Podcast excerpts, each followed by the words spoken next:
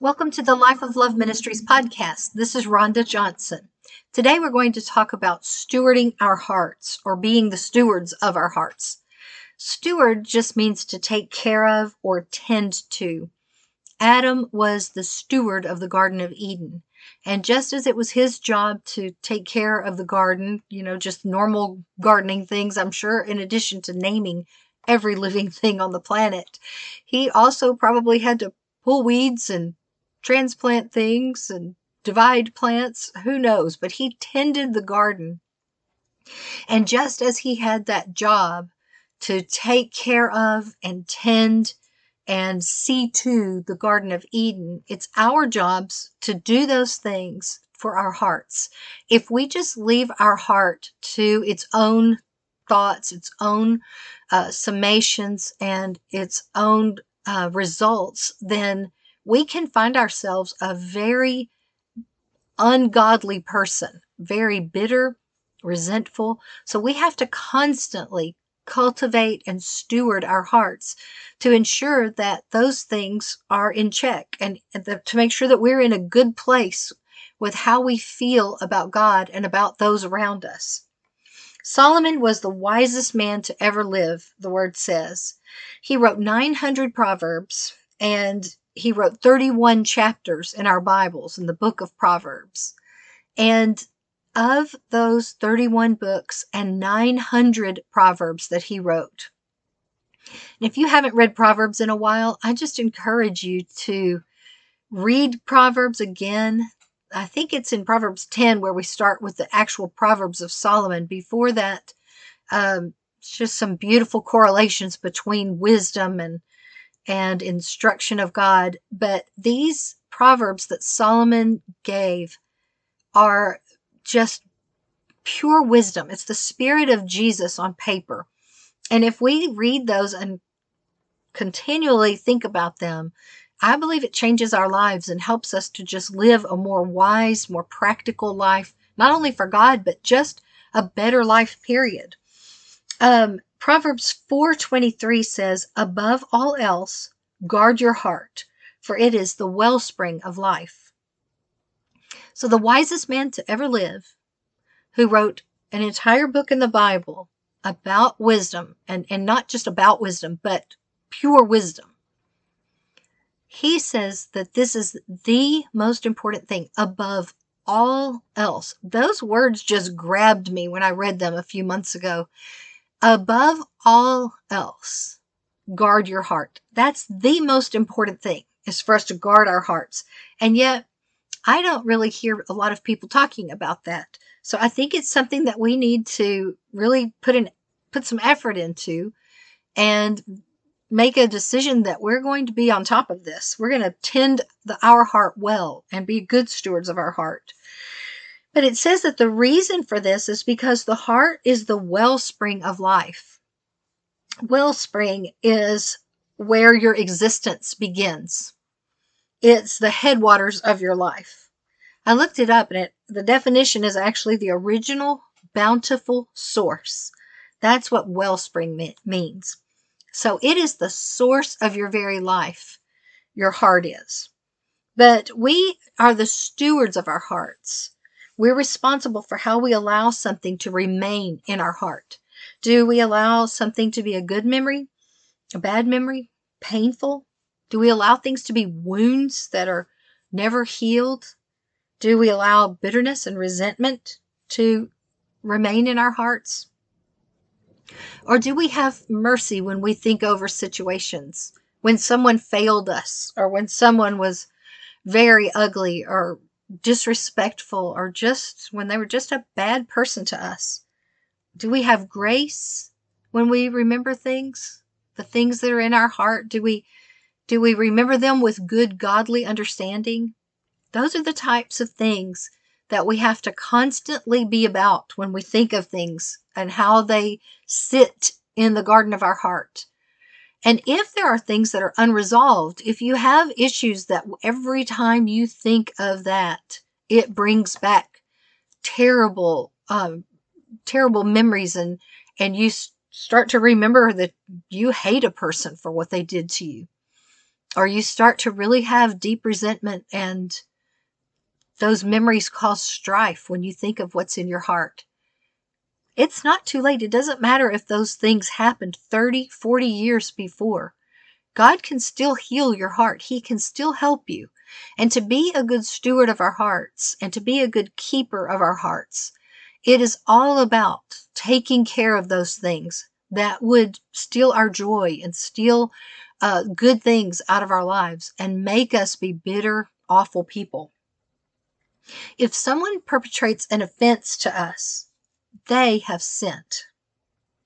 How we catalog it in our heart and and and how we remember that thing, that can either be a credit to us for righteousness or we can sin by how we hold them in contempt in our hearts, by how we hold the offense.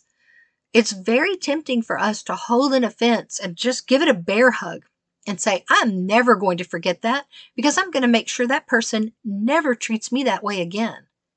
And you're right. You probably can keep that person from, re- from talking to you that way or doing bad things to you.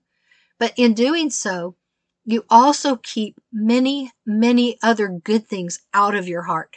Because one thing we don't have control over in our hearts is the ability to choose how we love and how we resent and how we give grace. So if we have resentment in our heart toward one person, it's not going to only apply to that one person. That bitterness is going to affect all of our relationships. We're going to have trust issues.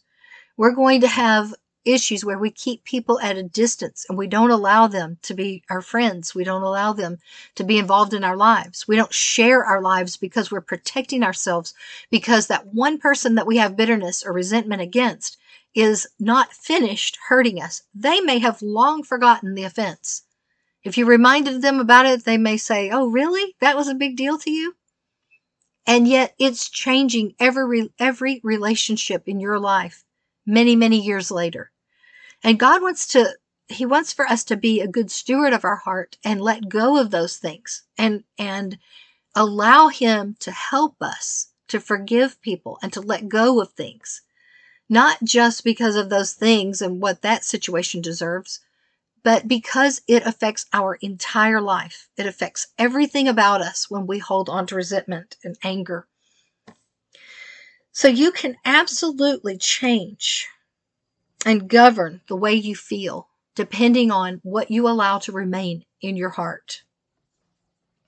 We're responsible for how we maintain our emotional and moral memories and all of the events that come into our lives and, in our hearts. Philippians 4 6 through 7 says, Be careful for nothing. That actually is better said in other versions where it says, Don't be anxious or worried about anything. But in everything, by prayer and supplication with thanksgiving, let your requests be made known to God. So, prayer and supplication. Supplication just means humbly pleading. So, you come to God and you humbly plead and make your request known to Him.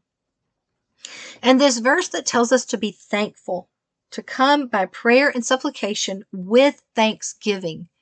When you allow yourself to start thinking of what can I be thankful for? How could things have been worse?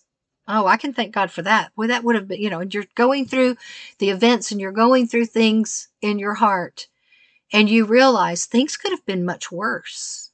And you start thanking God for that. You thank the Lord that there was just a, a verbal altercation and that nothing worse happened. You can thank the Lord for, you could always find something to thank the Lord for in every situation. And when you start to focus on what to be thankful for instead of the offenses, and instead of the bad things that people have done or bad things that happen to you, that right there helps you to be the best steward of your heart. Because when we do that, we're putting our focus on God and His goodness and not on what the enemy means to separate us from God and His goodness. Going back to Philippians 4 6 through 7, it says, Don't be anxious or worried, but in everything by prayer and supplication with thanksgiving, let your requests be made to God. Let your request be made to God. And then it continues on to say, and the peace of God, which passes all understanding shall keep your hearts and minds through Christ Jesus. So when we're a good steward of our hearts and we go to the Lord and we say, okay, Lord, I humbly come to you and I thank you for this and I thank you for that and I thank you for these things. And we are putting our mind on the Lord. That is being a good steward of our heart. And when we're, when we're bringing our prayers and supplications to the Lord, we can be completely honest with the Lord. Lord, this person seems so mean to me. This person says they love you, but they don't act like they love you and they hurt me constantly. I mean, you can just lay it out to the Lord. There's nothing you can't say to the Lord. It is important as we grow in the Lord to learn not to complain to Him. But, you know, starting out, just like when our little children come up to us and just say whatever is on their mind, when we first start pouring our hearts out to God, it's okay to say whatever is on your mind and whatever is on your heart. And in doing so, you're being a good steward of your heart because you're wanting to let the Lord help you with situations that are challenging how you feel. And then the most beautiful part of this verse says, and the peace of God. So when you do this, then the peace of God, which passes all understanding, will keep our hearts. Then God is going to keep our heart for us. When we come to Him with prayer and supplication, and when we give Him thanks, then He's going to help us. He's going to keep our hearts through His peace and He's going to give us. And you know, the one thing we need when our heart is disturbed, King David said over and over, Why so downcast, O my soul? When your soul is downcast, do what King David did. He said, Put your trust in God. And so when we come to God, we pour out our hearts, we give Him thanks. His peace is going to come into our heart. And the, this is such a precious peace because it's peace that supersedes the situation. So, in other words, you have every right to be upset. You have every right for your soul to be downcast. And yet, God's peace is peace that you can't even understand. You think to yourself, why am I not more upset about this? Because God's peace has given you all you need to tend your heart because now He's helping to keep your heart. And our heart and our minds are so closely connected. And it's this verse says that uh, and the peace of God, which passes all understanding, shall keep your hearts and minds through Christ Jesus. A lot of what disturbs us comes through our thinking, and it comes through us just putting our focus on the negative thing. We just put on a loop in our mind, replay after replay with that person saying something or that person doing something to us or the discovery of what has happened. And we just continue. The enemy just wants us to think on those things. But when we come to the Lord, like Philippians says, pour out our heart, heart to God, give Him thanks. And then He gives us peace beyond our understanding and He keeps our heart for us. And then He helps our minds even to not replay offenses and replay hurts. In this, we can be secure in God. We can be confident. And when we pray about everything and when we have thanksgiving in our hearts, make our request known, I'm sorry, make our request known to God, then, then He gives us peace. Why don't we do this more, I wonder? Why do we accept the first thing that we feel as what we accept? So a person does something to us. They disrespect us. They say something horrible to us, or they do something. They work behind our back to make us look bad. Why then that offense? Why do we just sit in that offense? Why do we just sit in the anger and the pain?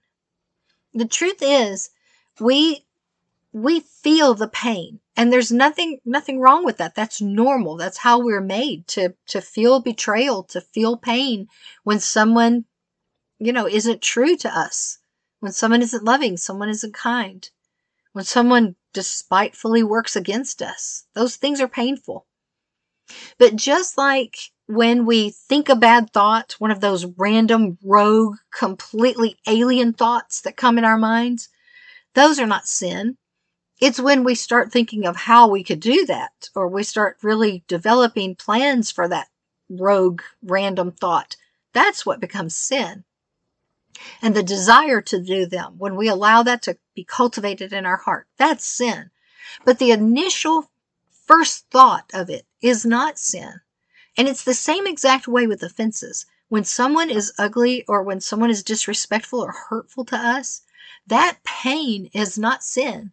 That pain is normal. It's what we do with it next. That is what makes us or breaks us as far as being good stewards of our hearts.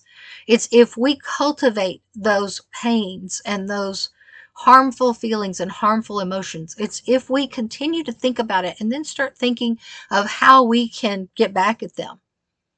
That's when sin comes into our heart. That's when we become sinful in the offense. The person was sinful at the onset. When they committed the offense, they were sinful. But how we deal with it becomes our chance to either sin or act in righteousness.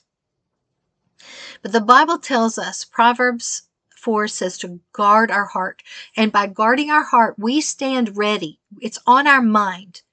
It's, it is at the forefront of our knowledge of God where we say, okay, the next time someone does something to me, I'm going to just let it go. And you might think to yourself, you know, I just can't do that. I'm just not that kind of person. No, none of us are. The Holy Spirit in us is that kind of person.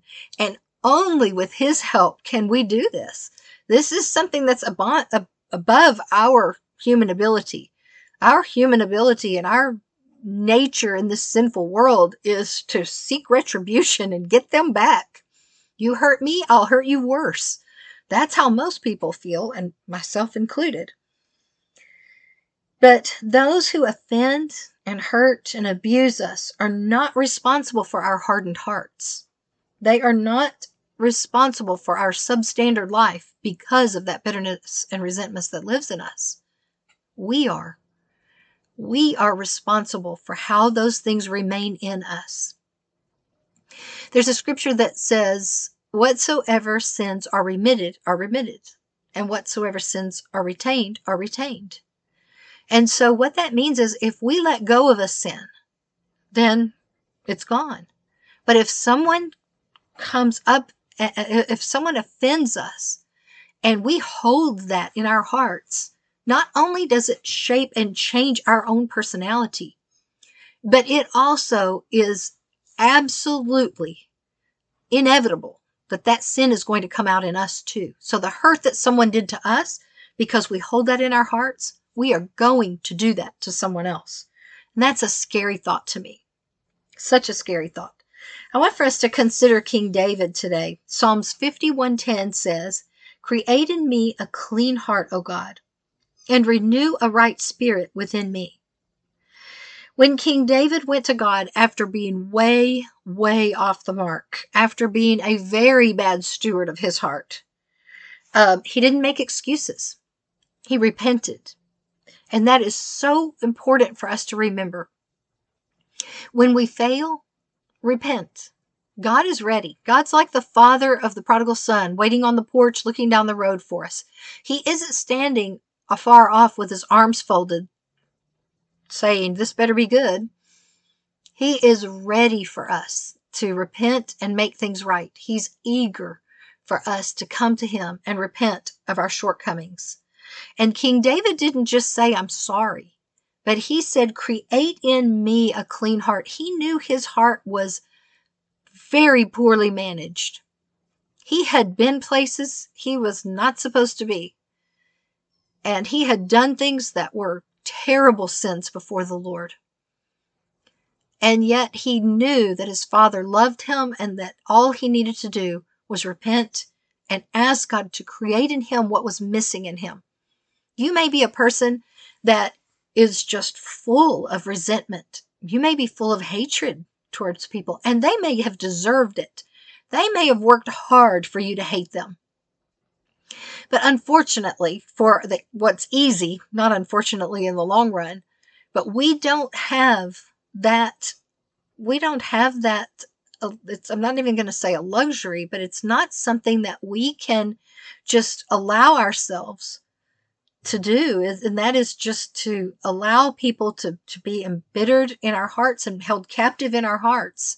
We're not allowed to do that as Christians and as, as saints of God because it hurts us. And so it's so important to steward our heart well so that those things don't change us and don't make our life miserable.